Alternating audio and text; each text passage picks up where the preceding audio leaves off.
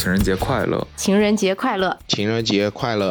然后祝大家二零二三年呢都有恋爱谈。有一个喜欢的人很不容易，大家都勇敢一点，真的遇到喜欢的人了，向前冲一冲！希望大家都勇敢一点。然后单身的小伙伴呢，也不要着急，你终究会找到一个相爱并且很契合的他。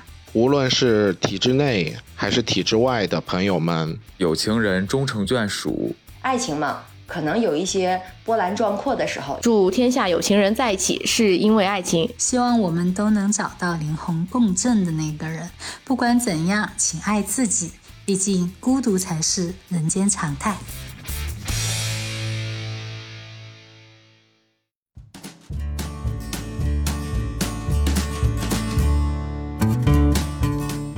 小伙伴们，大家好，欢迎来到我们的播客房号三幺幺零。今天的节目呢，是我们节目开播以来第二次抛开问卷，设计制作了一期体制内的情人节特辑。其实，在录制这期节目之前呢，我只是想知道我们的嘉宾对体制和婚恋这两个词能够碰撞出一些什么东西，或者干脆就聊一期体制内的相亲局也行，并且呢，只剪嘉宾的声音进来叙述。但是没想到呢，聊了四五位嘉宾以后，由于嘉宾们真的有很多不同的观点，甚至因为好玩，后来我们聊的嘉宾就越来越多，甚至还有两位嘉宾是干脆撇开了主持人自己开始对谈的。所以呢，每位嘉宾表达前哈，我可能都会加一段介绍串词。OK，也提前预告一下，我们的节目中呢还有征友的嘉宾，看来真的是要很认真的过情人节的节奏哈。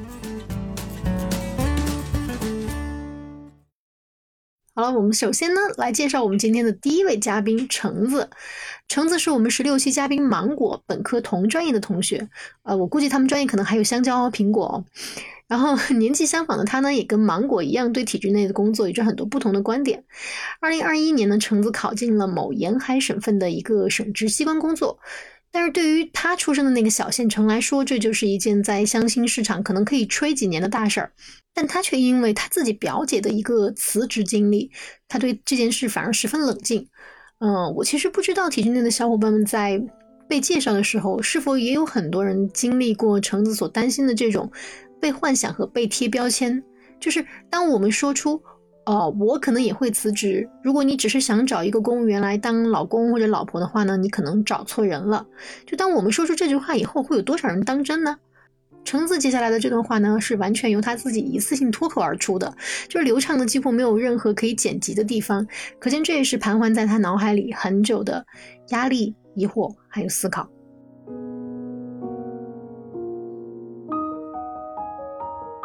聊到体制内和恋爱的话，我觉得有一个逃不开的话题就是相亲。呃，其实关于相亲的话，我想说，之前有人说宇宙的尽头是编制，那我觉得在小县城相亲的尽头也是编制。我自己就是出生和成长在一个小县城的，我父母也是在小县城里工作。那我来到这份工作以后，老家的那些相亲的话术，然后包括一些相亲对象的推荐呀之类的，就也一直围绕着我。其实这些声音我听的非常多，可能还要从我姐姐的故事开始讲起。就是我表姐，她是二零一六年左右考上的一个直辖市的公务员，她这份工作是有五年的服务期，但是在第四年的时候，她已经非常非常想要离职，每一天都在跟我们说说她想要辞职。但是全家人都是反对的，不会有一个人同意他离职这件事情。他就放狠话说，他过完这五年的服务期，他最后一年熬完，他就要走。因为他的有些朋友在体制外做电商，也是做的风生水起，所以可能现在的工作对他来说并不是很满意。但是家里人是不会考虑他这个想法的。然后有一个亲戚就说了一句非常经典的话，他说：“体制内的金饭碗至少要端到你结婚以后。”意思就是，我姐如果想要辞职的话，也要等她结婚以后，不然就会影响她找一个好的对象。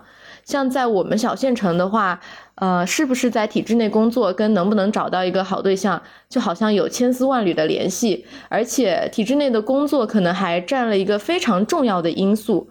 不仅是男生可能会有这方面的偏好，包括男生的家长，也就是以后的婆家，可能就是对女生如果在体制内工作的话，也会有一些不一样的看法。所以，呃，在择偶这一块，就是家里人会觉得我姐姐如果还没有结婚的话，她是千万不可以辞职的。那结了婚以后另说。所以这是他们给出的最大的让步。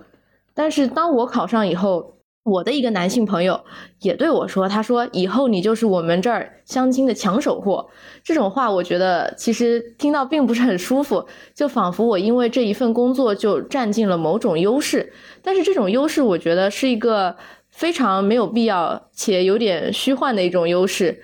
小县城的这种相亲的赛场，体制内三个字就像是产品的核心卖点，就是总是在推销的时候写在广告牌的最显眼的地方。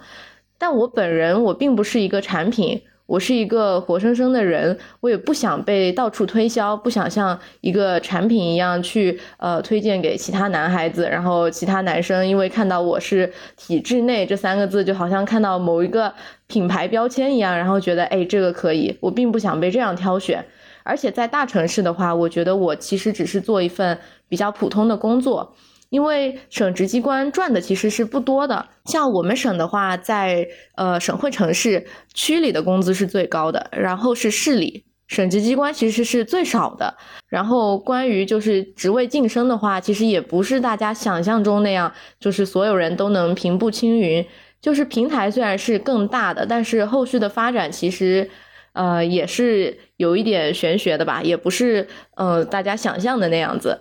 但是在小县城的话，大家听到省里都会自带某一种光环的感觉。那个谁谁谁的女儿，她现在在省里工作，然后就会跟我爸妈讨论，说我以后会找一个如何的对象，比如说什么如意郎君，然后会有一个怎样的生活。其实我觉得这些讨论让我感觉压力也非常大，因为我本人择偶可能并没有这样条条框框的要求，但是他们就会一定觉得怎么怎么样的男生才可以匹配我这份工作。可是我觉得我进入体制内之后，反而对体制内是祛魅了。我觉得大家也都是普通人，这就是一份普通的工作，并不会因为说我来到体制内，我的人品和道德就比别人更高，而且也不会因为体制内这份工作，我的恋爱就可以谈得更顺利。我觉得工作和恋爱其实并没有必然的联系，但是小县城的话，大家都会觉得，呃，一份这种稳定的工作，可能就是以后未来的某一种恋爱也好，婚姻也好的一种必不可少的一种保障。所以，当我相亲的时候，我会经常问相亲对象的一个问题，就是如果我以后辞职呢？其实言下之意就是，呃，我不希望他是因为我这份工作才来找我的，我希望对方能看到的是我本人的内心世界，而不是一个一个工作这么一个壳子，就是体制内这个标签。我讨厌就是对体制内女孩的某一种幻想。这种幻想大概就是上班比较轻松，时间也是比较灵活，性格的话一般都是温柔听话、大方，适合相夫教子这种。那这种标签其实是长期伴随着体制内女孩，除了像我们这些在政府部门上班的，我觉得像教师、护士也是这种被贴标签的重要群体。但我本人非常反感这样的刻板印象。因为我自己的性格是比较强势的，完全不是岁月静好这种类型的人，所以我会比较担心对方会因为我这份工作，然后对我产生一些不必要的幻想。这样也增加了以后大家沟通的一些成本嘛。我担心别人喜欢我是因为我这份工作的光环，比如说工作的层级，或者说它比较稳定，甚至是这个工作他平时给我们发的一些单位发的米面油之类的，让大家觉得脸上有光或者怎么样。我不喜欢这种面子上的东西，因为我觉得这份工作它无法真实的反映我一个人的内心。就是工作和恋爱之间是没有必然的联系的。这份工作可能只能证明我的某一部分，或者代表我某一部分的特点。但是我觉得，如果要谈恋爱的话，应该看的是一个人的全部。橙子的这段话让我想起了九年前我本人相亲的时候，就是在我跟我现在的老公确定关系之前，我跟他也说过，呃，我以后可能会辞职。如果你只是想找一个公务员的话呢，就不要找我。然后直到上个礼拜，他才跟我说：“哎，幸好你遇到的是我，如果是别人的话，很可能就把你的话当耳边风，以为你只是说说而已。”所以呢，我也十分欣慰，我家这位队友是一个不会拿职业来定义我的人，并且在我的家人当中呢。就是对我辞职重新找工作这件事，其实我们全家人最支持我的是我的婆婆，她也是我们节目的听众哈，在此呢我也就趁机表达一下感谢。嗯，接下来是我们的返场嘉宾小王老师。小王老师呢，曾经在临近三十五岁的时候，把自己规划进了一家大型国企。虽然在外企、私企都有过比较牛逼的工作经历，他最高的职位其实已经到达了 CEO，然后最高的年薪也有四十加。但是他还是连续三年每天早上起床第一件事就是看今天有没有国企的招聘信息。最后呢，他是以拿下了两个优质大型国企的 offer 得偿所愿。并且呢，他也会说，我以后可以给我的宝宝讲什么什么大型的国际民生项目，爸爸也有参与哦，他会因为这个而引以为豪。小文老师在上期的表达当中呢，十分的真诚和现实，他的所有选择都是建立在我大概率会怎么怎么样上，为人生的幸福做足了规划。在今天这段关于恋爱和婚姻的表达中，他依然延续了这种真诚、现实和概率观。小王老师作为一个十年以上婚龄的男生，从他的角度为我们展开了他的看法。呃，我现在是三十五岁，在私企和外企都有过工作经历，自己也做过相关的创业。现在我在一家国企上班，这个是我工作的一个情况。嗯，我家庭这边我现在已婚，然后我有个宝宝，嗯，有一个相对比较幸福的一个家庭，有一个很好的工作和家庭的一个平衡的生活状态。其实我比较想分享的是我。有了小孩以后，我对这个恋爱和婚姻观的话，有了一个翻天覆地的变化吧。其实我以前是不想要小孩的，想要两个人一直自由自在的生活。但是好像是在三十岁、三十一岁那个时候开始吧，瞬间感觉这个人一百八十度，就很想要小孩了。我当时还是在一家私企，那个时候呢，嗯，是我从相对的一个封顶。直线掉落到谷底的状态。其实我之前的话是一家公司的总监嘛，然后公司倒闭了，出来了以后，当时那个市场环境也不是特别好，能接得住我这个薪资的。呃，公司的话几乎也没有，但是你又必须要养家，必须要吃饭嘛，对吧？然后的话就去到了一家还是比较大的一家知名的私企，但是职位、薪资的话都有一个断崖式的下跌。就是回头看会发现，之前你在外面拼命的拼，其实什么也没得到啊。你的家庭生活的话也没有什么实质性的一些变化和进展。其实那个段经历的话，对我的。影响还蛮大的，它让我更全面的去审视你如何把人生过得更丰满，就是在多个维度上面都应该有一些发展，而不是说单方面的一股脑的。只做工作，其他的什么都不管。那样的话，一个是人生很不完整，体会不到很多的不同的风景。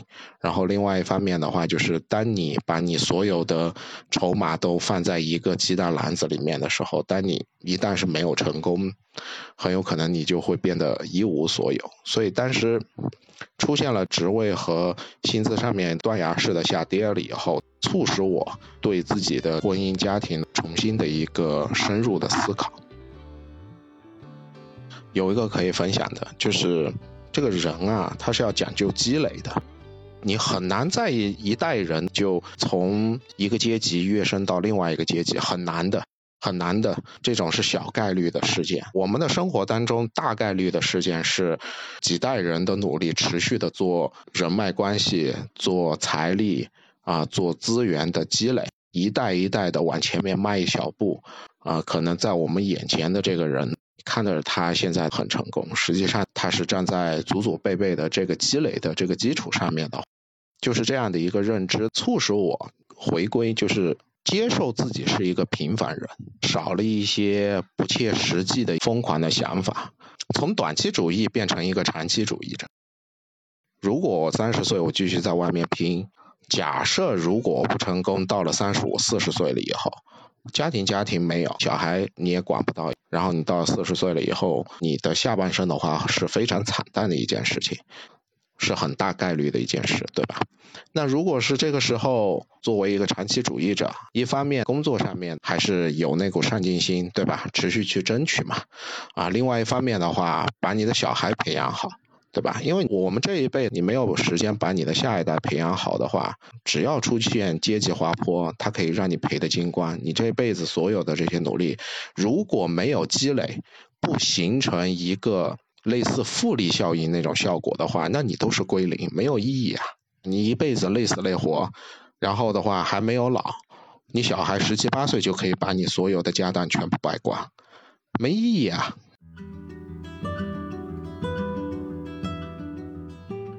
从概率上面来说的话，国企、央企你在体制内的话，一定从概率上面比你在私营企业里面更有时间陪伴你的小孩。对。还有就是发现有一些很有趣的现象哈，嗯，大家可以去了解一下、看一下相亲的那种平台上面，大多数哈，我们说大多数就是父母。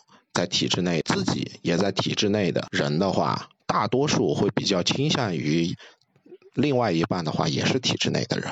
这个可能会和我们对现代的年轻人的婚恋观可能会有一些不同哈。我们大家我们可能都会觉得年轻人嘛，都是以自己喜好、崇尚自由恋爱为主哈。怎么会有这种相对来说比较传统的这种想法呢？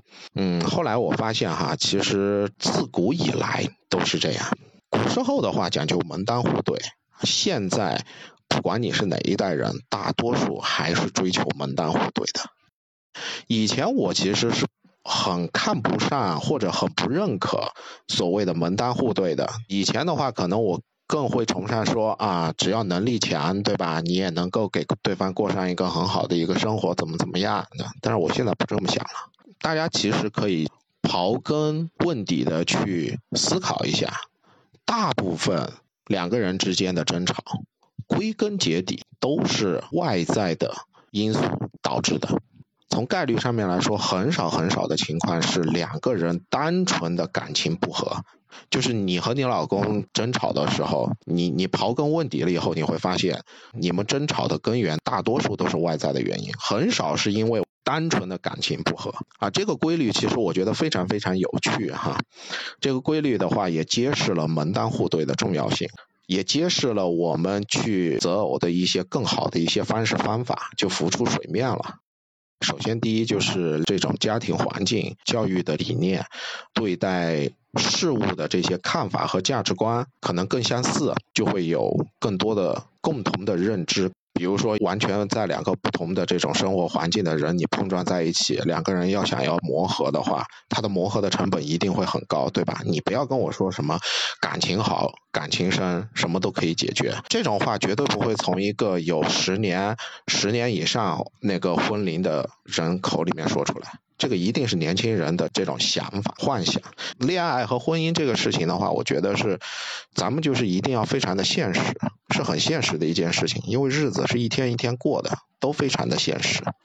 任何的幻想的话，都会在一天一天的这个日子里面磨灭的。嗯，所以我们还是现实一些好。这个是我要表明我个人的一个观点哈。我现在认为门当户对是非常好的一件事情。我比较不赞成的就是那种比较极端主义的那种恋爱想法哈，比如说，呃，我非谁不可，比如说，如果没有遇到我特别特别喜欢的人，那我可以一辈子都单身，这种比较极端的这种想法哈，我是不认可这种想法的。为什么哈？让人想要恋爱，是因为对方吸引了自己，这个是一回事儿。但是婚姻它都是经营出来的，过得幸不幸福都是你们俩互相经营出来的，没有说就天然的有一个很对的一个人，你什么你都不用经营，什么都不用做，你你你好吃懒做。作为女方的话，你你不关心你老公的工作上面的辛劳，你作为男方，女方伤心了以后，你也不懂得关心和爱护人家，你不去经营你的婚姻的话，你找的。那个人就算再对，你们也大概率不会有一个很幸福的一个婚姻生活啊，所以这个是和恋爱不同的两件事情啊，所以为什么我不赞同那种极端的恋爱观延伸到你的婚姻观里面去？因为我个人觉得，在婚姻里面是不存在呃命中注定那一说的啊，都是两个人经营的一个成果，不管你和谁经营。呃，我感觉我现在的婚姻生活是一个比较幸福的一个状态。我和我太太有一个统一的一个观点，我们不会把离婚这种问题放在嘴边，我们不会因为我们自己的原因的话导致离婚，成本太高，不是说单纯的说物质的成本高，感情的成本也很高啊，对吧？第二点的话，就是作为一个算是体制内的这种工作的话，它给了我一个外在的这样的一个条件的支持，稳定的一个环境，稳定的收入，两个人互相去经营这个婚姻生活的话，才有一个前提的一个条件嘛。其实我很想给听众一个建议，嗯，就是。嗯，大家会比较排斥相亲这种事情，但是其实个人的话，我是非常支持相亲的。相亲是帮助我们找到另外一半的一个非常好、效率非常高、非常好的一个方式方法，一个非常好的一个渠道。啊，你生活一定是有个小圈子，不是每一个人都是那种社牛。大部分人的话，你在你的这个圈子里面，你你每天见到的人、遇到的人是非常有限的，对吧？去尝试一下这种相亲的这些渠道，它的确能够让你以更高的效率找到更合适的另外一半。前提条件是你不要抱着那种非谁不行的那种那那种想法哈，因为你很多时候你在这种相亲的这种渠道上面的话，你基本上你对于对方的一些硬性的这种外在的这种条件的话，你从一开始的话你就了解的一清二楚，对吧？是不是回到我们刚才说的那个问题？我们刚才说的那个观点哈，就是大部分呃两个人在一起争吵，根源大部分哈都是外在因素。那你通过相亲这个渠道的话啊，很早的时候的话，其实就有一个相对确定性的一个认识了，其实就规避掉了很多的因为外在因素争吵的这种风险。接下来呢，就是我们第三位嘉宾，也是一位我们的返场嘉宾华华。华华曾经在一家大型的国有银行有两年的工作经历。他是一个在学校里就很优秀，在银行升迁也很迅速的年轻人。当年呢，是因为家里人轻描淡写的就那么一劝，然后他甚至也有点就那么漫不经心的艺考，结果不小心就考上了银行。后来呢，他在参加我们节目的时候，其实他已经辞职半年了，转而专注于考本地的一家事业单位。银行人的那期节目播出以后，华华那边也很快传来了消息，他已经成功的上岸了所考的那家事业单位。上一期节目当中呢，他曾经和我们谈到，一定要警惕单位领导介绍的对象，谈到你可能碰到的是一种利益交换。所以这期呢，我们也向他提出的问题之一就是你的婚恋观是什么样的？没想到呢，正好撞到一个以前的婚恋观和标准都不能够太固化的故事，比如是否愿意找同在体制内的人成为你的另一半，以及是否愿意姐弟恋。啊，当然，后来华华的这一段给听众塞狗粮的故事和他观察到身边就是带着体制内光环的恋爱，这个也引起了我们一些思考。究竟怎么样才算是摆正了自己在恋爱中的位置？希望如华华所言，我们的真情实感不会因为这个打引号的光环而产生误会和阻碍。我呢是一个二十加即将奔三的一个女生。以前的我可能对于恋爱这方面和现在大部分年轻人一样，就比较的排斥，就觉得一个人其实也过得挺好的，就可以不用恋爱那种。我其实以前呢也很排斥，就说体制内的这种恋爱，因为我男朋友恰巧也是算是在体制内，因为他也在一个大型的银行。其实我以前还很排斥姐弟恋，但是又恰巧我现在的男朋友比我小，就。所以我觉得好像一切的那种标准都都不是固化的，都是可以打破的。因为我是一个性格比较急躁的女生，然后以前我也觉得我我要找一个性格相似的人才能相处得来，但是好像现在又打破了这个这个局限哈，因为嗯，我现在的男朋友就是性格是一个比较缓慢的，和他根本吵不起架来。假如说我明明很生气的时候，火气已经快上头了，但是你看到他就对你笑，然后各种的安慰你，这个火气就冒不上来了。就我印象最深的，他告诉过我一句话，就是他说：“我们我们之间的问题在于解决问题，而不是要解决我。”嗯，其实我也不是说故意要去找一个体制内的男朋友，因为我和他真的是。刚好凑巧了，当时我还在读大四的时候，他读大二就认识了。其实也不瞒大家说，我我俩以前就谈过半年左右的时间，当时就觉得他不懂事嘛，后来就分手了。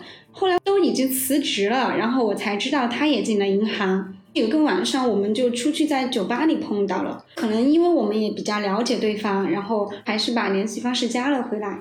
然后他就每天就找我聊天，就约我出来玩啊什么的。其实我俩在一起的基础就不在于就大家所了解的什么体制内呀这些，就真的是基于感情。就他是否是在体制内工作，并不会对我的择偶产生多大的影响。我不会说因为他是体制内，我就无限的扩大他这个加分项这样子。就我以前上班的时候。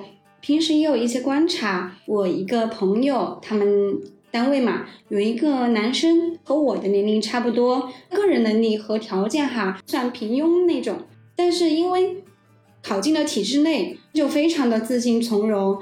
他有一个女朋友，家里面的条件比他好很多，然后这个男生就侧面鞭策女生的家里给他们买车买房啊，装修房子啊。平时谈论到这个女生对他的感情。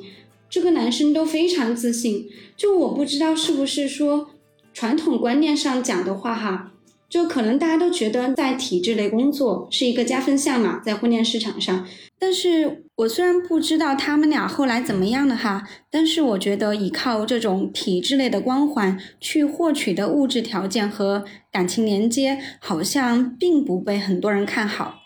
反而呢，可能成为他们真情实感的误会来源或者阻碍吧。其实，在这儿我还想和大家分享一一些小故事，就是我以前我有一个关系还是比较好的同事，已经三十出头了，并且他的工作也非常繁忙那种，他的朋友们也都是整齐划一的，不想谈恋爱，不想结婚，或者说不想将就嘛。这些姐姐她们也都是在体制内，而且大家都知道银行的待遇也还可以，但她们都她们都经历过家里的长辈隔三差五的介绍相亲对象，我就觉得挺纳闷的。现在的社会三十加没有结婚很正常的事情啊，因为大家都现知道，就现在结婚成本确实挺高的嘛。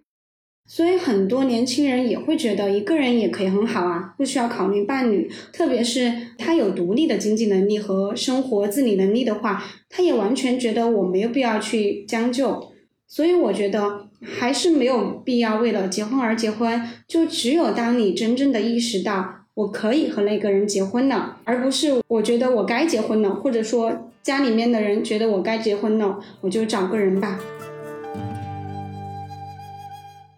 好吧，那接下来呢，就介绍我们的返场嘉宾，呃，过过同学，呃，过过是我们节目第一位在评论区捡来的嘉宾，也是一位有着法检梦的助理检察官，还是一个生活中的体验派。在上次他来的那期节目的 show notes 当中，我就写过，过过很早就开始独自旅行，他已经走过了全国五分之四的省份，还当过老师，当过民宿义工，当过音乐节的志愿者，还爱好看电影，还鼓励大家要多参加社交活动，甚至他连睡觉都是充满了乐趣和意义的。当时呢，就已经让我想在节目里帮他相亲了，结果一直拖到咱们这次情人节，啊，没想到过过在这期节目的录制中哈，他直接为自己打起了征友广告，所以有意向的小伙伴们赶紧来听一下哈，也欢迎在评论区留言或者给我们发送邮件哦。我目前呢在江浙沪地区，然后是公检法系统里面的一名公务员，呃，是一名检察官助理。然后我是九五年出生的啊，目前还是单身啊。上段感情过去了，应该已经有将近一年了。然后我的恋爱观呢，我就总结了一下啊，我恋爱观有这么几点：第一个是要快乐至上，然后要兴趣相投，然后第二个是要有良好的沟通能力，啊，遇到问题的时候大家可以沟通；第三个是可以相互扶持，啊，就遇到问题大家一起处理。然后接下来就是呃一些更加具体的，比如说有自己的事业，然后愿意为对方尝试新的东西，然后愿意付出，不计较一些小的事情，尽量啊，就我们把生活过得有仪式感一点。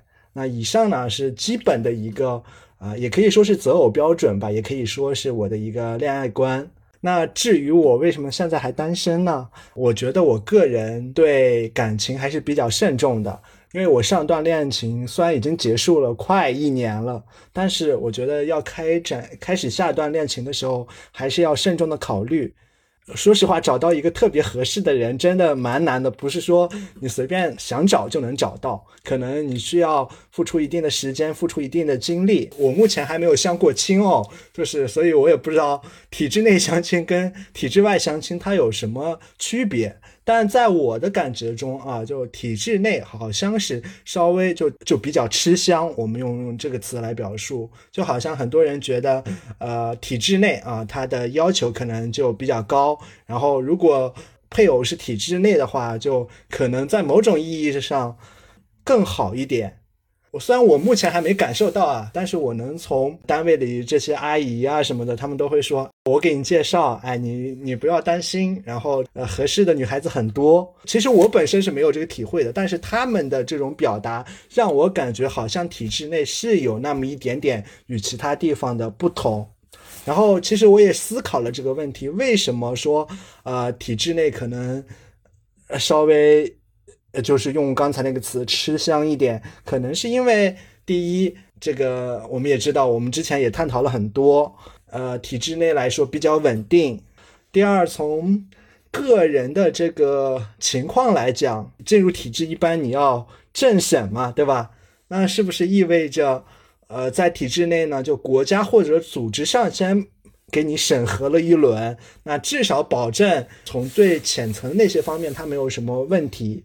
然后第三，就是在体制内，为什么大家愿意给你找对象，或者是不用担心呢？因为相对来说比较知根知底吧。我觉得，尤其是双方都是体制内的啊，我感觉就无论是工作啊、生活啊，它可能更协调一点。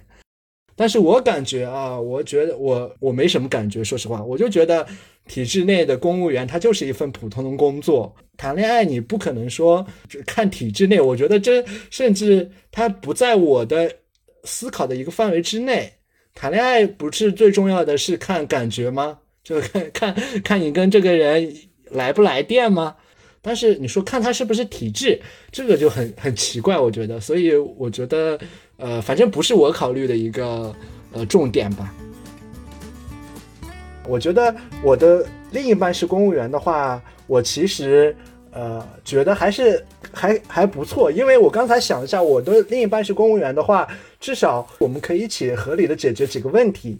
第一个就是时间问题，就是大部分的公务员能保证法定的节假日、呃周末，然后大部分的公务员能够准时的下班。呃，当然也有很多很忙的公务员，那意味着就是我们有足够的时间去进行我们的。私人的生活，比如说我们五点钟下班之后，那我们剩下五点到十一点，呃，比如说我们十一点睡觉，那我们呃晚上五点到十一点的这个时间呢，我们就能自己合理的去支配。那我觉得这个对我来说是一个很有诱惑的点，对吧？毕竟我不希望我的另一半很忙，忙到没有我们没有二人世界，没有精神世界。然后第二点就是公务员他保证了自己有自己的事业。然后能保证有稳定的收入，呃，至少我们不会说一个人在工作的时候，另一个人在无所事事。那这样我觉得也不太好。如果他是公务员的话，能保证他也有稳定的收入。那我们两个人在生活方面，如果买房子之后，两个人的呃还贷款啊这些就比较切实的问题，我觉得也是挺好的。然后当然也有不好的问题，就是呃，如果对方是公务员的话，就是可能。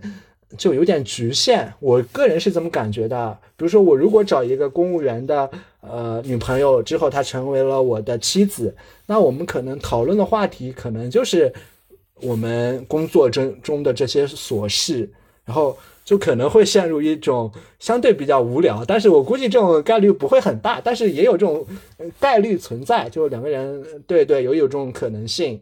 另外的话，我大概率不会去找。呃，就公检法部门的另一半，因为我觉得，因为我本身已经是学这个的了，我不想呃再跟另一半天天讨论上班的事情，我觉得也不太好。所以总而言之，呃，我更倾向于对方是公务员还是呃，不倾向是对方是公务员，那非要这么选的话，不考虑其他因素的话，那我还是倾向他是一个公务员吧，因为他有足够的时间能一起能，我不是我的意思不是让他干活啊，我就是我们俩一能一起玩耍，这个很重要。我觉得谈恋爱是一件 不能急的事情啊，即使我想谈恋爱，但是我还是会很慎重，就是我觉得这个人可能。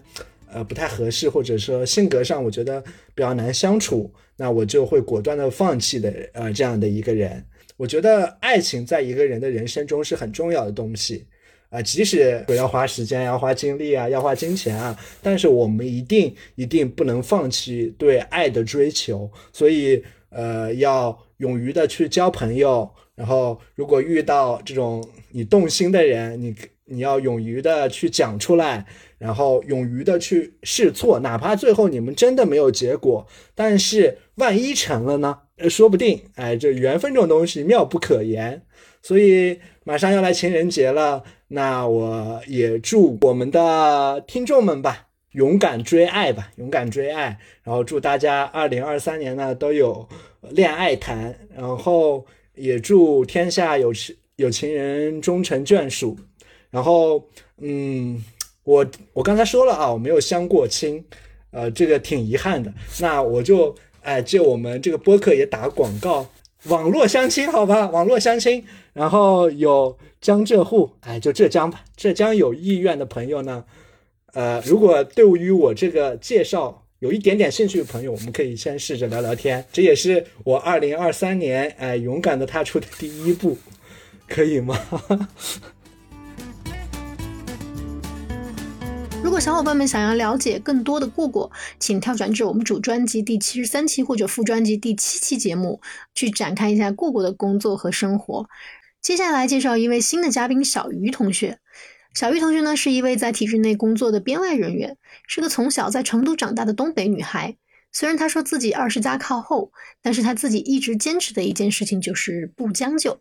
其实呢，按照很多人的说法，没有编制可能在体制内的门当户对的相亲中是一件比较尴尬的事。但是还好呢，就是我们的嘉宾小鱼她没有遇到过这样的事情。虽然他清楚的看到编内人员的择偶优势，但是他也对这种相亲局其实有自己的一套逻辑，甚至在体制内的大型相亲会中，他会去调研总结一些自己的观察视角。OK，那我们来听听小鱼的恋爱观吧。首先呢，说一下我的现状吧。我从小在成都长大，现在也在成都工作，单身，年龄二十加靠后，社交圈比较简单一些，挺宅的，平时就是两点一线，节假日呢跟朋友们小聚一下。射手女没有不良嗜好，在这里面向节目的男性 听众朋友们，好啦好啦，不是，是正经的。我的家人朋友甚至自己想到我个人情况，这个话题就。还挺有紧迫感的，但我还是坚定的认为不能将就。那我不知道，嗯，会不会有听众朋友和我一样，还现在还单着？可能很大原因是我自己不太敢迈入婚姻，恐惧又向往，然后就因为这些想法，你就会限制自己。比如我前几年就会想，我到了这个年纪了。那我可能谈这个对象的话，我就是冲着结婚去的。就一旦有这个限定，限定了自己的话，再去相处的时候，你就像在做一份答卷，害怕考试成绩的话，我就会很紧张，然后导致可能表面上我们相处挺愉快，但我很累，就是最后就都无疾而终了吧？就就有一种考试得零蛋的感觉。现在就想想还蛮幼稚的，就是自己认为自己挺成熟的吧。那个时候，嗯，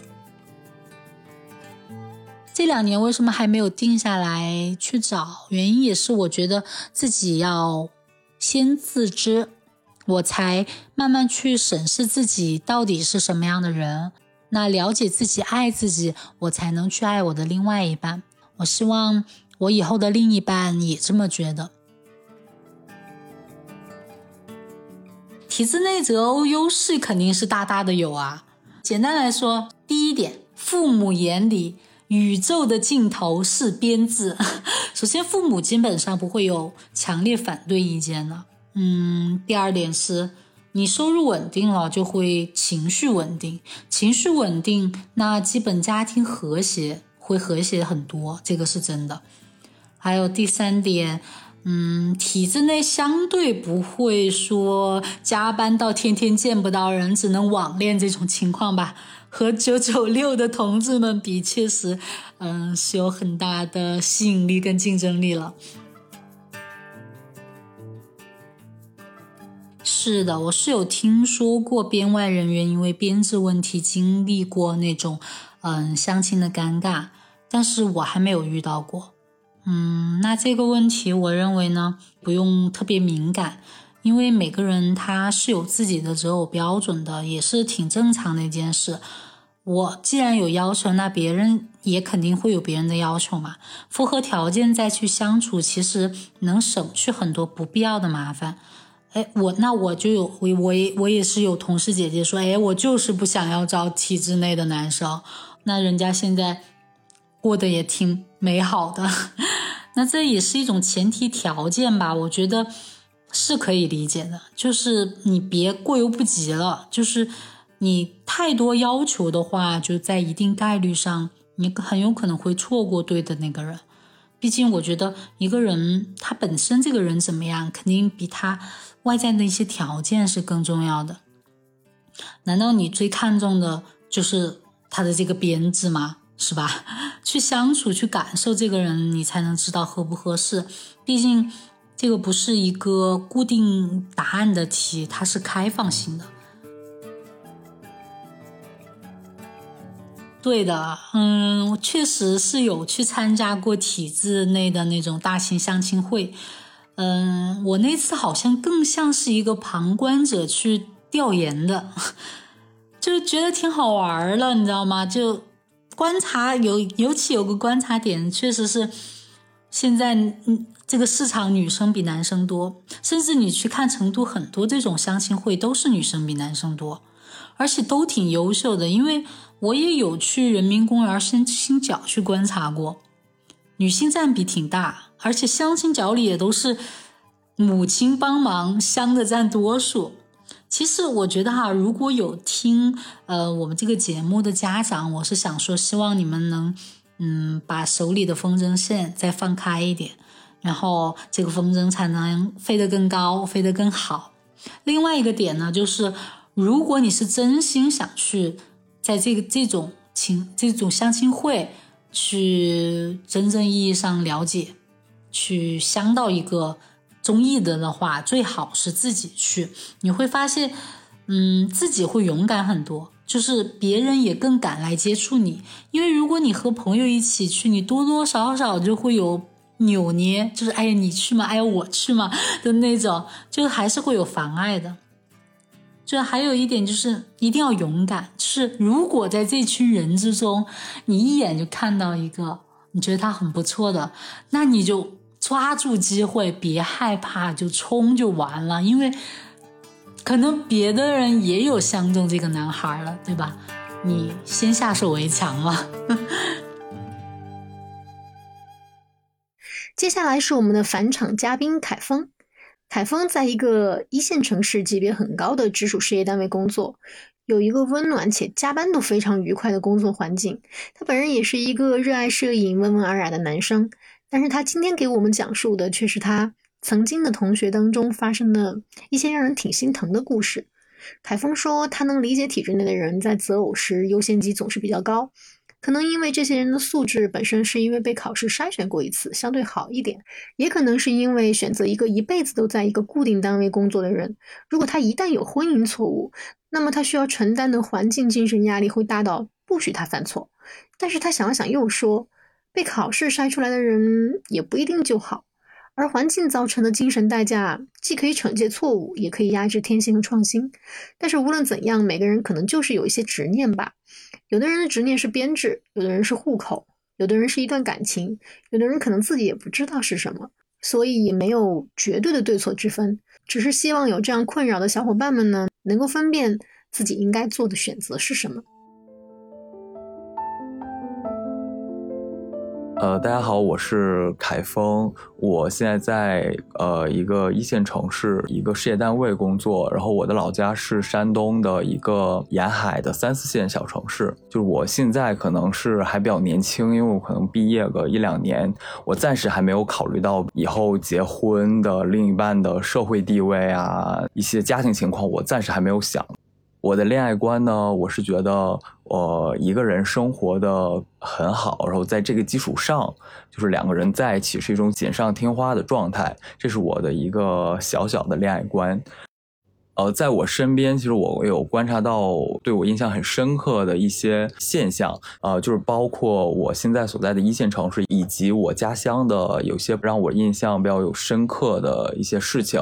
就比如说在，嗯，一线城市，可能大家并不太注重，就是找的另一半是不是在体制，只相比来说没有那么注重，而在。呃，县城就是我的家乡，可能在三四线城市，他们可能更加的会注重选择呃另一半是体制内的，可能是因为，比如说在一线城市从事金融啊、互联网等高薪且相对来说比较体面的工作的人会占的比重也是蛮大的，而在县城来说，能够找到一个呃薪资比较高，然后比较体面的工作是很很难的。呃，我还有一个大学同学，她是一个女生，她毕业之后回到了老家工作，她也是没有编制的。我们会经常聊天，她会经常和我吐槽，或者说是分享她的一些难过的心事吧。就是她在恋爱过程中，或者说在呃之前是在相亲的时候，因为没有编制，她会有一种寸步难行的感觉，就是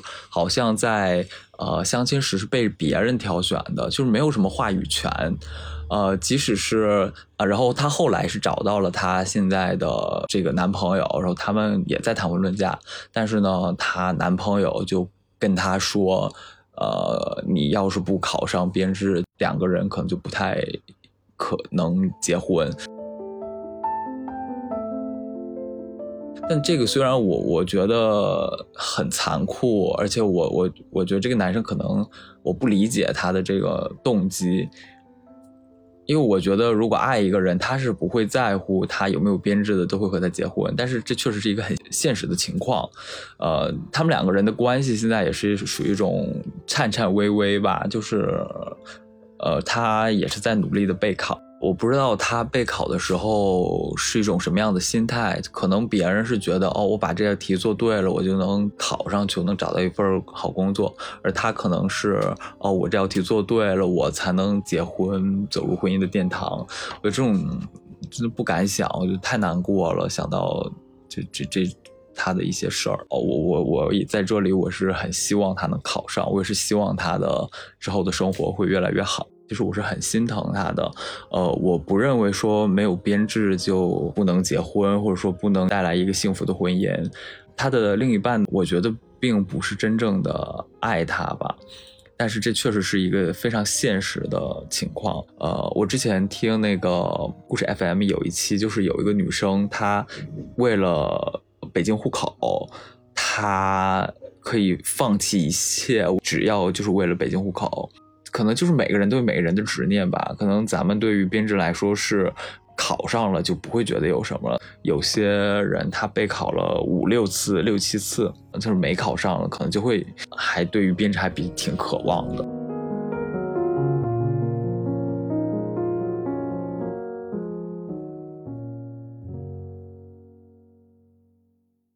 接下来呢是我们的返场嘉宾毛毛。毛毛是一位从公务员辞职以后转行去做公考面试培训的老师。虽然人在东北，但学生遍布全国。现在已婚未育的他呢，其实也有一个非常幸福的婚姻。虽然她辞职去做想做的职业去了，但是她老公仍在体制内，这样她也觉得家庭的和谐稳定呢是有了更强的根基。跟毛毛老师的聊天呢，总是有惊喜呈现的。比如有一天，我听他说。他们学校竟然号称上岸婚介所，甚至还有学生因为感谢他们而送锦旗。所以我也开始对这些考公的学员们的恋爱故事产生了兴趣。让我们一起来听听久违的毛毛老师的东北话吧。自打我当了老师之后，我觉得老师嘛得带着同学们天天好好学习，甚至有的时候，我得知同学们之间有一些暗生情愫的时候，我会不自觉的把自己带入到像高中老师 抓早恋的时候那种状态。我觉得现在这是最吃看劲儿的时候，大家还是要把心思啊全都放在学习上。但后来我发现，其实不是啊，因为他们考的地方可能哎，好巧不巧就是在一个地方，先立业再成家，这是一件非常就有功德的事情，所以。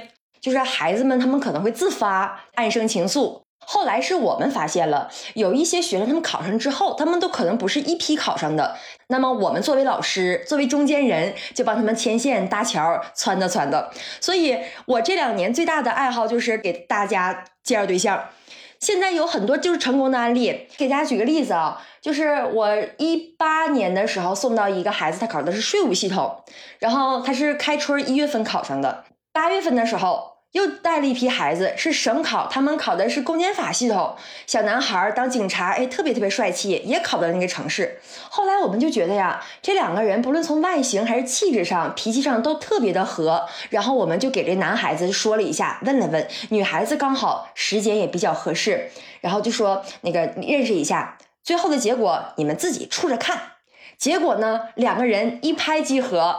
现在啊，天天女孩子在朋友圈里晒婆婆给她做好吃的，男孩子天天在朋友圈晒啊自己的爱人抱着自己的那个女儿，天天等他再回来。两个人就变成了三口之家，就特别特别的幸福。这是我们主动带的，还有他们自发主动去成的。有的是在学习期间，但也有的是什么呢？是他们毕业上岸之后，工作之间可能有交集。然后一来二去的时候，大家也可能就问一问过往的学习经历，可能就一嘴带过。哎，你在哪儿学的？哦，我在某某某学校学的。结果两个人一发现，哎，其实都是在我们学校走出去的。结果就成为这样的一个不同时期的一个校友，他们也增加了一点联系，慢慢就成了。所以呀，我们学校就是除了那个第二党校的美称之外，当然还有一个呃上岸婚介所，对。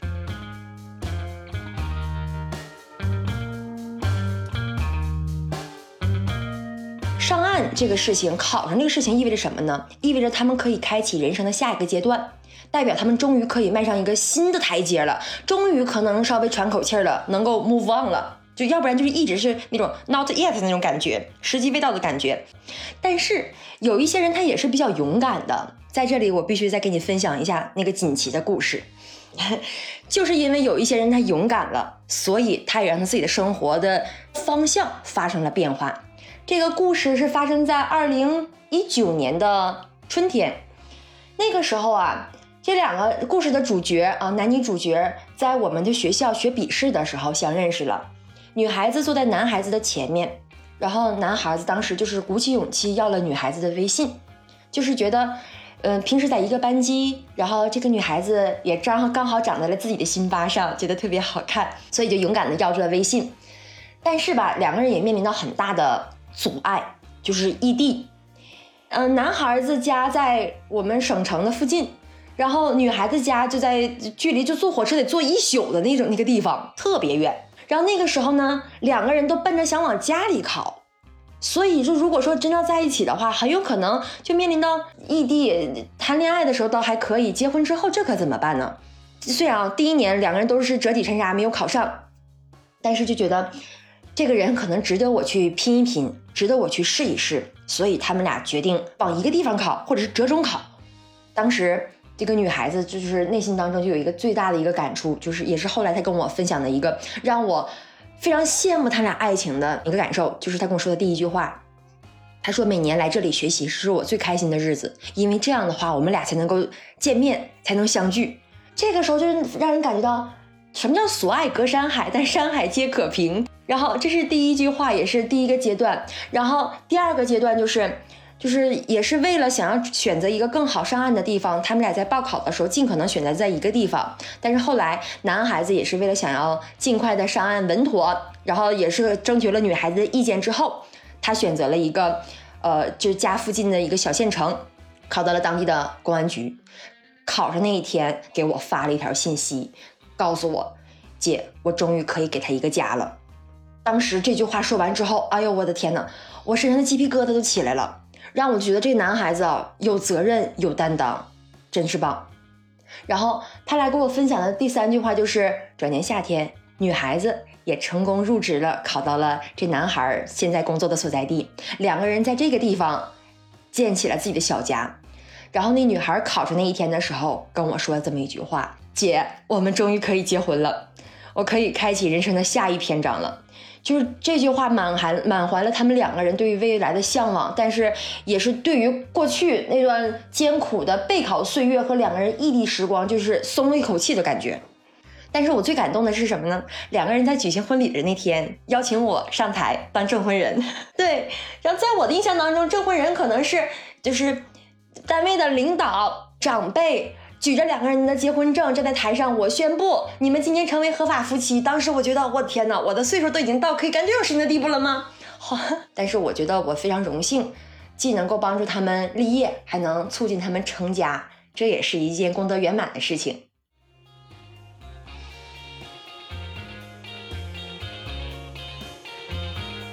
最后呢，再介绍两位把主持人扔在一边对谈的嘉宾小宋和小智。嗯，小宋大学毕业五年了，在体制内有四年的工作经验，而小智去年刚刚上岸。邀请他们的时候呢，两个人自发的说要给我录一场对谈。他们两个一个母胎单身，一个从来没相过亲，正好想好好的剖析一下自己单身的原因。对话当中，两个人从自己的起床时间分析到了去婆家还能不能睡懒觉，从自己的老爸不主动帮妈妈分担家务，然后分析到了休完产假的同事姐姐的黑眼圈离地面还有多远。但在一边觉得比较。内向的自己可能没办法积极的给别人分享自己的内心的同时呢，还是一边聊着对美好婚姻的向往。啊，由于我们节目的篇幅限制呢，我就只剪出来了他们参加体制内相亲大会的一些好玩的感受。让我们先听听看。大家好，我叫小宋，嗯，大学毕业五年了，体制内工作经验四年。嗯，大家好，我是小智，去年。上的岸，刚刚步入一个体制内的工作。我不是也是一个母胎单身吗？然后单身这么多年了，其实中间也经历过很多那种各种大大小小、乱七八糟的相亲嘛。其实也没有各种乱七八糟的，我相亲的途径可能就是一般就朋友给我介绍一个。然后或者哪一次就跟朋友一起出去玩，然后认识了，然后就加个微信怎么的。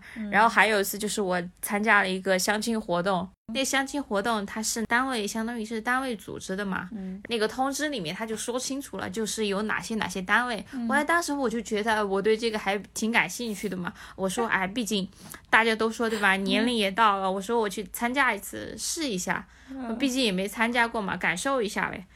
还有，因为组织那个相亲活动呢，相当于是之前认识的一个同事嘛。他说你就算没有成功，还有伴手礼，对吧？我说那行，那我肯定来，对吧？然后我就去了。然后我刚刚不是说嘛，这场景当中我怕尴尬，然后我还拉了同事，好像我拉了一个、两个、三个，还拉了三个同事陪我一起去呢。嗯。然后后面去了之后，其实发现。那天好像那个活动总共五十个人嘛，然后好像有一些就是因为加班啊，还有什么的都没有到，可能那天到总共差不多四十个人的样子。就一般的那种相亲活动的流程，几个环节，大家先互相分个组认识一下，自我介绍，破冰游戏。然后后面为了制造一些多的互动，对吧？然后组织一些什么两两的游戏。救命救命！我已经开始尴尬了。所以啊，你知道我这个人，我当时当天其实前两个环节都还好，就是多还就还好吗？对，就是大家就围在一起聊聊天嘛。嗯嗯，然后我们那组的话，其实八个人还是几个人，然后其实是小姐姐比较多，而且都还是长得挺好看的小姐。我当天认识了一个那个。嗯，警察小姐姐，我还加了别人微信，我觉得她就是很好看又很能干，就是爱兴趣爱好也很广泛，对吧？嗯。然后第二个就是破冰游戏，其实那个游戏也还好，因为好像是最后一名有惩罚，大家都是为了为了不愿意被惩罚，嗯，就还是比较尽力，对，都很积极很尽力。然后你知道让我最尴尬是哪个环节吗？就是他们。组织了一个叫摇摆舞还是叫什么舞来着？然后请了两个老师，一个男老师，一个女老师。当时是男生围成一个圈，女生围成一个圈，然后老师就说，哎，因为这个我们是两个舞进行一些互动，对吧？大家就找一下自己的那个舞伴，对，找一下自己的舞伴，然后就你知道，就是来这种相亲活动的，大家就是肯定都是有一定程度的社恐，嗯或者有一定程度的性格缺陷，对吧？然后当时也不能这么说，不能叫性格缺陷嘛，就可能比较内向嘛，又是内向社恐，然后就当时就没有人动，你知道吗？现场男生也没人动，女生也没人动，然后老师就喊了两次，看不下去了，然后他就老师就进行安排了，你知道吗？那个老师就拉了一个男生拉到我旁边，你知道吗？当时那个舞还要两个人 面对面站着，然后 有一些交流互动。当时学舞的时候，我的眼睛一直放在老师的身上，嗯避免跟 那个男嘉宾产生眼神交流。嗯，救命然后这是我当时觉得最尴尬的一个环节。其实我觉得现场交流这些环节都还挺好的。嗯，然后游戏的话，我觉得我建议以后那些相亲活动，就是在那个游戏跳舞的环节，可以多考虑一下，不要整那么尴尬的环境。就是多搞一点那种集体的活动嘛。对，其实集体来的话，其实都不会那么尴尬。啊而且就是集体活动，其实也可以有很多交流。大家如果真的有那种心仪的，可以就是私下嘛，你再比如说要个微信什么留个联联系方式。但是其实当天晚上就是还是有人成功的，成了两对还是怎么的？嗯，然那还后是可以有用，可能只是对于我们来说有点尴尬。确实，所以这就是我唯一一次那个相亲活动的新的体会。就是我们单位我跟你说了，七夕的时候，嗯，办公室的主任就是跟我说有那种相亲的活动嘛，也都是相当于是体制内的，嗯就是各各单位的嘛，然后就是他就让我报名，婉拒了，我说婉拒了哈，特别搞笑。我还问了我另外一个单位的朋友嘛，一个男生。他天天就是闹着说让我给他介绍对象啊之类的，就是说让我把我办公室的妹妹介绍给他之类的，就感觉他还是挺想谈恋爱、挺想结婚的嘛。但我就问他，我说那你去参加那个活动没有？他都没有去，就感觉嗯，大家只是嘴上的强者，行动上的矮子。确实。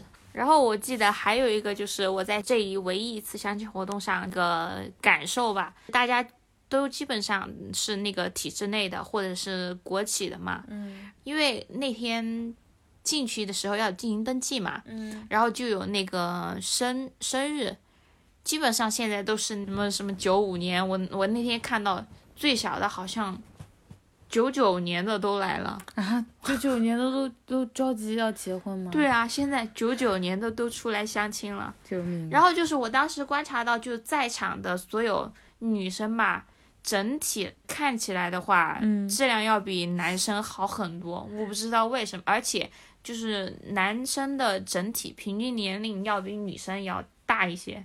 就男生的话，他可能就是九零年或者八五年嗯之类的，然后女生的话，基本上在九五年左右吧。我就觉得就很奇怪呀，为什么优质的女性就也是单身，那嗯。优质的男性因为是这样的，我那天还想了一下，就是因为就是我跟你说了，我在另外一个办公室去嘛，然后他们主任就是在问我啊，就是接不接受就是向下就是那种择偶嘛，然后我就我就说我说那要看多下了，然后他就说那就是基本上不接受嘛，我说差不多嘛，就是我说至少要跟我差不多嘛，我不说要要求多好，我说至少跟我差不多，那那我就是我的生活质量才不会被拉低，对吧？我找个人结婚，我就是很多人说结婚那不就是对冲风险嘛？找一个人来分担你的一些生活上的风险，还有人生路上的一些坎坷，对吧？那我找个人肯定也不能太差吧？但是就是我我就发现，但是男生不是这样啊！你你看，基本上男生找对象就是要找比自己可能弱势一点的女性。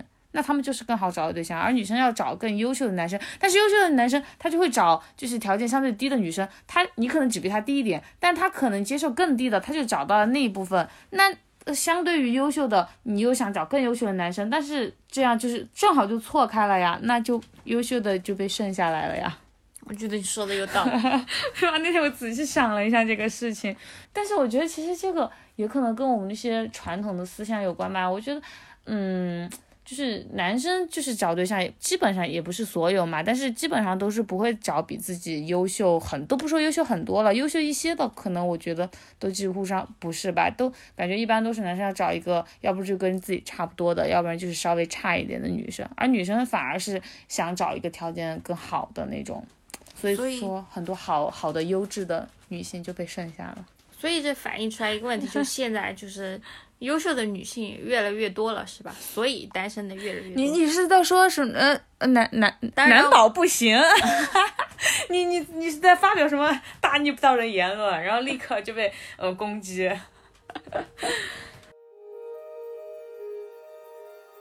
你之前你之前有过什么什么相亲我没有啊，我真我真的没有，我我没有去相过亲，而且。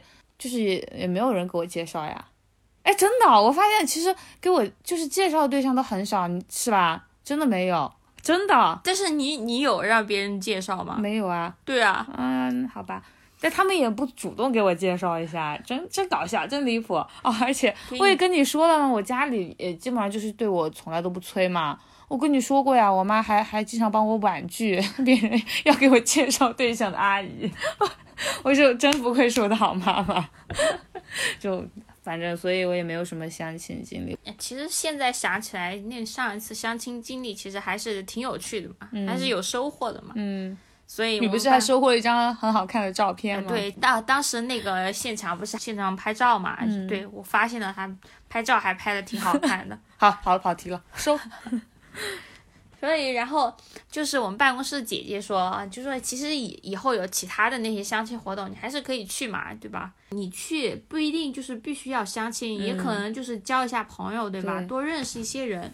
其实说不定就在这些某一个时刻就认识了，就是你要拓宽自己的社交圈子啊，因为你看，就是我们现在社交圈子，就我们觉得比较靠谱，然后比较优秀的男生都有都有对象了呀，所以就是拓宽一下自己的圈子，万一其他的圈子有合适的，然后也是优秀的被剩下的呢，我觉得也也不错，你可以去参加一下，带上我，可以，那说好了，下次。下次如如果有机会我去的话，你要跟我一起去。嗯，我要是没有什么事情的话就可以。哎，其实那天你说这个带上你，我突然想起来，嗯，那天就是有个朋友说，其实相亲的话，你其实最好不要带着朋友或者认识的人一起去。为什么呀？因为其实你在相亲的现场的话，你有认识的人，就是你在整个流程或者活动当中，就是你没有动力去认识其他人。对吧？你因为哦，就就会就跟自己的朋友在一起，然后就就不想去进行更多的，也倒也有这么一回事。对啊，你们两个就抱团了，而且就是如果有其他的人想认识你，哎，觉得你们两个一直在一起聊的挺开心的，人家可能也会有这种啊不好不好意思过来，但是不行，你刚已经答应我了，如果我要去的话，你必须跟我一起去。那既然说到这里了，就我们两个。在线征婚嘛？对啊，不是在线在线交友啊，可以。倒倒也没有征婚，在线交友，在线交友还是可以的嘛？对呀，不管是要谈恋爱的还是交朋友的都可以，就是嗯，不是只有谈恋爱才可以，想跟我们一起玩的也可以，我们天天都心里只有玩耍。有感兴趣的，请联系我们的那电台姐姐。嗯，好的，就是这样。那最后，最后我们就再说一下，马上因为也情人节到了，你有还是对家大家祝福一下嘛？你有什么祝福的话？嗯，我希望就是真的有一个喜欢的人很不容易，大家都勇敢一点。真的遇到喜欢的人了，就是向前冲一冲，不要像我一样，就是老是觉得哎呀，就算了算了，不要这样。有喜欢的人很不容易，希望大家都能跟自己喜欢的人，并且他也喜欢你，一直在一起。我也想说，就从从我本身经历出发，嗯，希望大家都勇敢一点，主动一点，找到自己喜欢的人。在我的各种明示和暗示下呢，这两位小伙伴也决定在节目里发出他们的征友通告，所以这里呢也补充一下他们俩的个人信息。小智，年龄二十七，天蝎座，身高一六二，颜值自评分一百分，反正问就是满分。性格一般情况下呢都比较活泼，然后熟悉了之后可能更活泼。啊，他现在已经在成都市简阳区的某单位成功上岸，平时的活动区域呢主要是在成都和简阳。他对男生的颜值没有什么要求，身高一米七七以上，有一定的审美，穿衣好看呢，但不用太潮，性格开朗有趣且不聒噪，兴趣爱好可以广泛一点。然后小宋呢，年龄二十八岁，金牛座，身高一五八，颜值自评分九十九，扣一分是因为他自己怕自己骄傲。然后性格一般情况下比较沉稳，熟了之后呢会比较沙雕。现在是成都市某市级部门下属事业单位的编外人员，工作间歇性加班。因为比较社恐，所以希望男生在微信聊天时候可以主动一点。对男生的颜值要求正常干净就行，身高一七七以上。性格开朗沙雕，有共同话题，最好喜欢运动。然后两位小伙伴对男生的家庭条件呢都没有什么要求，就说一般家庭就好。所以如果有小伙伴们感兴趣的话呢，也欢迎在评论区给我们留言，或者给我们的邮箱发邮件哦。好了，我们今天体制内情人节的这期特辑呢就到这里。总的来说，这期节目有听到一些让人思考的问题，也有在现实面前不同的选择。每一个人都有自己的逻辑和基础，也都没有对错。我们只是想用这一串故事和观点呢，陪你找到你自洽的情人节过法。编制和婚恋这两个本来其实应该八竿子打不着的词，放到一起之后，如果也让听众小伙伴产生了想讲的故事或者想说的观点，也欢迎在评论区给我们留言。然后呢，按照这期节目原本的大纲，其实到这儿就结束了。然后时间紧张的小伙伴听到这里可以直接掐，不用心疼我们的完播率。之后的这段录音呢，是由于我觉得小宋和小智两个比较内向的女生的私房话其实也很有趣，正好二位在节目征友，我就把加长版的闺蜜关于单身、结婚、生小孩的私房话就剪在了节目的最后，时长大概有十四分钟，就作为我们节目的大彩蛋。有时间的小伙伴可以去听听看。好吧，那我们今天这期节目就到这儿，我们下期再见，拜拜。大家好，我叫小宋，嗯，大学毕业五年了，体制内工作经验四年。嗯，大家好，我是小智，去年上的岸，刚刚步入一个体制内的工作，就是现在不是马上情人节了嘛，然后受邀来谈一谈我们俩的婚恋观。因为我觉得现在我毕竟也单身很多年了，我觉得我找不到自己喜欢的人，那是为什么呢？有没有可能是你要求过于高了？比如说，就是要长得帅呀，长得高呀，或者还要比较厉害、比较能干、有能力这种。那我觉得现在生活，因为我们的社交圈子也比较窄嘛，所以平时很难也遇得到这种人，所以就单身这么久。嗯。那所以说我吧，我就感觉我就是有一些要求啊。我觉得那我自己平时一个人过得就很快乐了，然后也有很多的朋友。那如果要跟我在一起的话，不够就是让我觉得有趣，不够让我觉得我跟他在一起有一些意义，那我还不如一个人呢。我跟朋友一起玩不开心嘛？对不对？我是 就是有这种感觉。但是现在。有趣，然后又让我觉得他很厉害的人，感觉也不是太多。可能这种人他也不会喜欢我，所以就很局促。而且我这个人本来也不是那种特别主动的人，就是我就觉得，哎呀，算了算了算了。如果他没有特别主动的找我，我是真的很难会主动去表达我非常喜欢一个人。所以总结一下，单身的原因。有两个，嗯，一个是要求很高，嗯，二一个就是自己也不够主动，对，遇到自己喜欢的人你也不主动，啊，对呀，这就是单身的原因嘛，嗯，那你对结婚有什么看法？结婚就虽然说我现在年纪比较大，但是其实我自己可能心态比较好，我也没有觉得自己就很老了。然后家里其实也还好，我家父母都不催婚，他们都觉得，哎呀，算了算了，随便我啊，我自己开心就好。我妈都经常说，她说你哎要找一个不怎么样的人，那你还不如就先单着呢。我说有道理，妈妈你说的对。对啊，其实我就觉得还好。我觉得现在应该就是很多年轻人的那种观念，就是结婚它不是一件就必须要经历的事情，或者必须要完成的事情。我现在工作稳定，对吧？我自己能养活自己。然后父母那边有没有什么压力？嗯，那我一个人其实真的过得很快乐。嗯，如果能遇到就是合适的另一半，能让你产生结婚的想法，那可能还会结婚。那如果真的没有遇到合适的另一半，那我为什么要为了结婚而去结婚呢？对吧？所以我觉得这可能是就现在不是说什么结婚率很低的原因吗？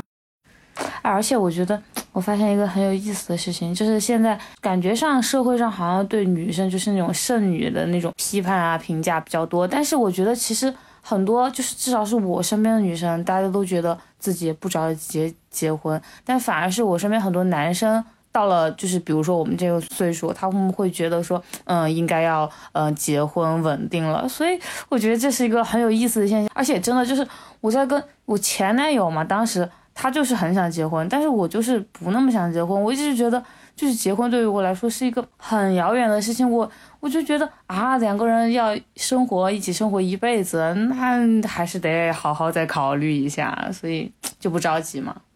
他们就说，因为你在一起久了之后，可能就是没有刚开始在一起的时候那么喜欢了吧。嗯，但是你说是不喜欢了，也不是，就可能就变成一种亲情了。但是我就不想接受这种啊，我就想，我也不想，我就我就想，那叫喜欢我，那你就一直都要这么喜欢我，要不然结婚干什么呢？我就觉得，而且我是一个很难建立就是那种特别亲密关系的人，就虽然说很多朋友都能一起玩，但是。我很难把我心里面就是有一些真正的想法，或者是说有一些，呃，有一些小秘密啊，我很难跟别人去分享，所以我觉得其实那就是很难建立一种亲密关系。就是有些人他愿意对，嗯，即使没有那么熟的人，就是释放那种，呃，愿意跟你亲近的那种那种感觉。但是我觉得我不行，我觉得对于要这种比较密切的交流，我觉得对我来说很有压力。我不想把自己就是那么快的，就是。剖白开来，让别人了解我，所以这可能也是我单身的一个原因，就是还是怪自己。我觉得这这这两点我们可能也差不多，所以为什么我们两个单身？好扎心，可以了，大家都是朋友，就嗯，可以了。因为那天还有一个就是我们办公室。就那天不是在讨论那个情人节到了嘛，然后有一个男生在讨论，他说：“哎，在问我们，他说情人节快到了，我要我应该送个什么礼物给我女朋友呢？你可能人家就是小年轻对吧？刚在一起不久，每他说现在每一个月都有什么节日啊，就要送礼物给他。他就说现在很烦选什么礼物，然后我们就说，我的建议就是直接送钱，多简单对吧？发个五二零。”发个一三一四，但是其实其实选一份礼物还是代表着一份心意嘛。然后办公室另外两个已经结婚了的姐姐，她们就说：“嗯哎，其实他们老公嘛，其实真的像结婚之后和像就是谈恋爱的人可能还是不太一样。他们结婚之后，姐姐就说，她说她老公可能就比较直男，可能就想不起这些事情，也不会在意这些事情，可能最多就一束花。”然后另外一个姐姐就说：“她说她其实不需要她老公在什么特殊的节日有所表达，其实她如果表达，她会很开心。但是她是你在平常的生活当中有所体现，嗯，因为她说她举例子就是因为半夜你要起来奶孩子，她老公就自动就起来了，对吧？这些细节，其实你这些听听起来听别人讲这些事情，你觉得啊，他是一个可靠的，他是一个靠谱的人，他是一个值得你托付的人。”和这样的人结婚了，你会祝福他，对吧？嗯，你也会羡慕他，对。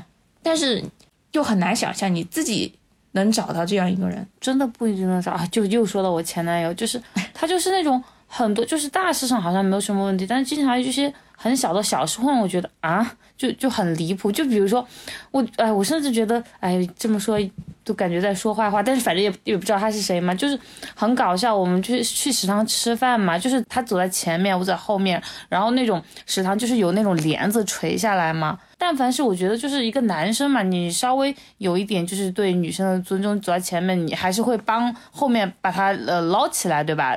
他经常走在前面，直接就他先看，然后就甩下来了，就甩到我身上了。而且我讲过好几次，他说哦忘了忘了，我就就是这种小事，经常都是这种小事让我觉得很生气很烦。我就觉得啊，可能这种小事累积多了，然后就很很不开心。而且还有个就是说到那种仪式感的东西，其实我以前觉得我可能也不太在意这种仪式感，但是真的如果。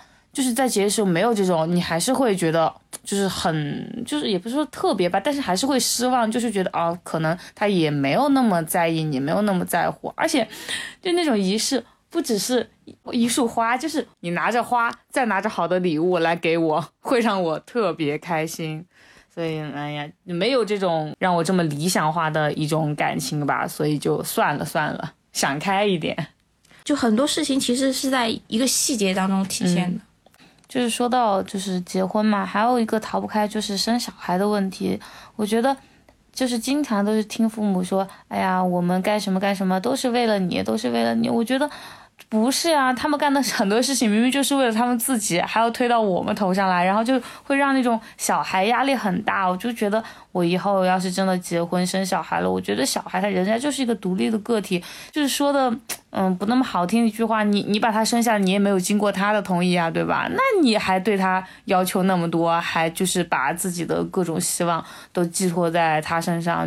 这不对吧？我觉得这就是不对的，而且我也觉得我可能也没有愿那么愿意像我的父母一样愿意为自己的小孩付出那么多。当然，就是我父母为我付出很多，那我很感动。我觉得就是我会今后就是用更多的去回报他们。但是我觉得我可能有了小孩，至少我现在是这样想哈。我觉得我应该不会像我父母那么投入的。来爱他，因为我觉得我要先过好我自己的生活，小孩是小孩，我们是我们，我觉得要先过好自己的生活，然后小孩你应该尽到的抚养责任要尽到，你要把他教育成一个，嗯，至少是一个有一些基本道德的人吧，我觉得这就这就可以了，其他的我觉得我不会投入那么多在小孩身上，所以我觉得这也是我们现在很多年轻人跟老一辈不太一样的地方吧。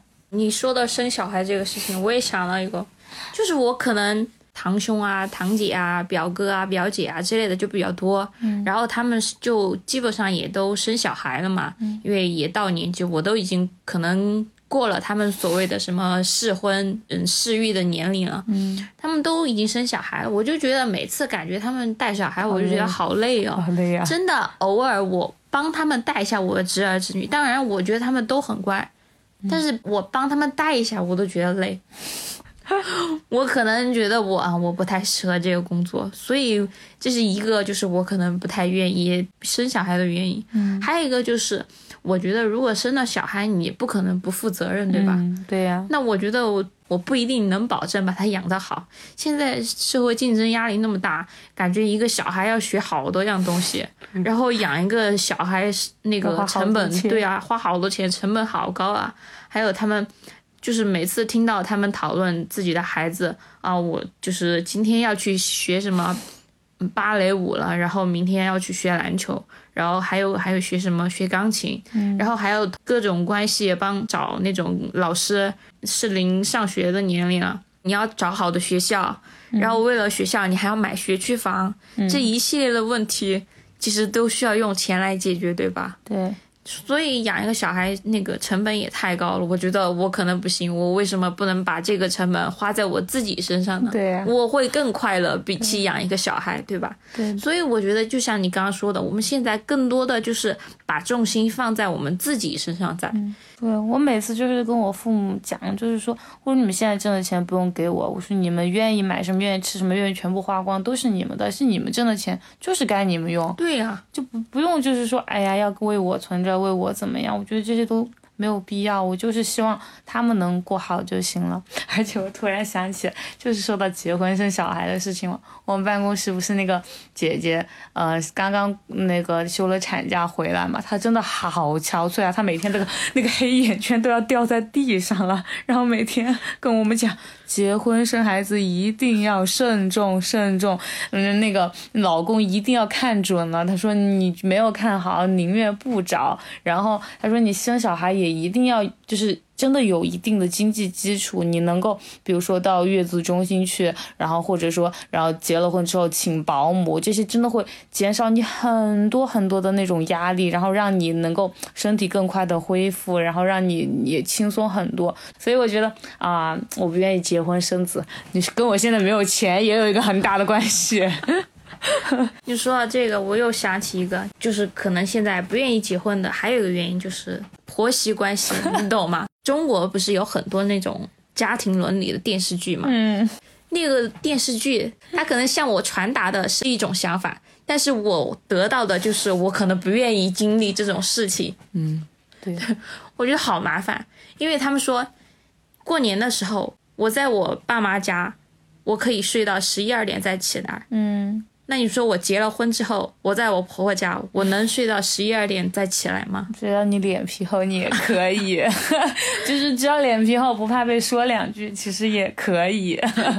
但是不太好，不太好。对呀、或者我自己一个人在家，对吧？嗯，那我想睡到哪时候就睡到哪个时候。唉所以我感觉其实就是我们两个嘛，对婚姻还是希望就是很纯粹，就是对真正美好的纯粹的婚姻有一定的向往。但是因为现在看到了很多不太美好的地方，所以就是不是很想结婚。其实我们不是真正的不想结婚，是因为就是有很多。就是没有解决好的问题，然后我们自己当然也有我们自己的一些原因，然后就不能达到一段我们向往中的那种美好的婚姻，所以才不愿意往前走这一步。嗯，这个问题哎很难解决呀，是吧？周围你平时朋友或者同学，其实你看人家结婚之后，其实也挺幸福的，对吧？嗯所以还是还是希望我能够遇到就是。我真正喜欢的人和我合拍的人，然后有比较好的婚姻吧，嗯，有这么一个美好的希望，现在是。因为经常他们就就是很多人问我，就说，哎，你现在也年龄大了嘛，你都没有考虑结婚吗？你没有考虑找个男朋友吗？我说我找不到呀，而且我就就算我谈恋爱了，嗯，但是也不一定会走到结婚这一步。还是可以谈一谈恋爱，谈恋爱也还是可以，嗯。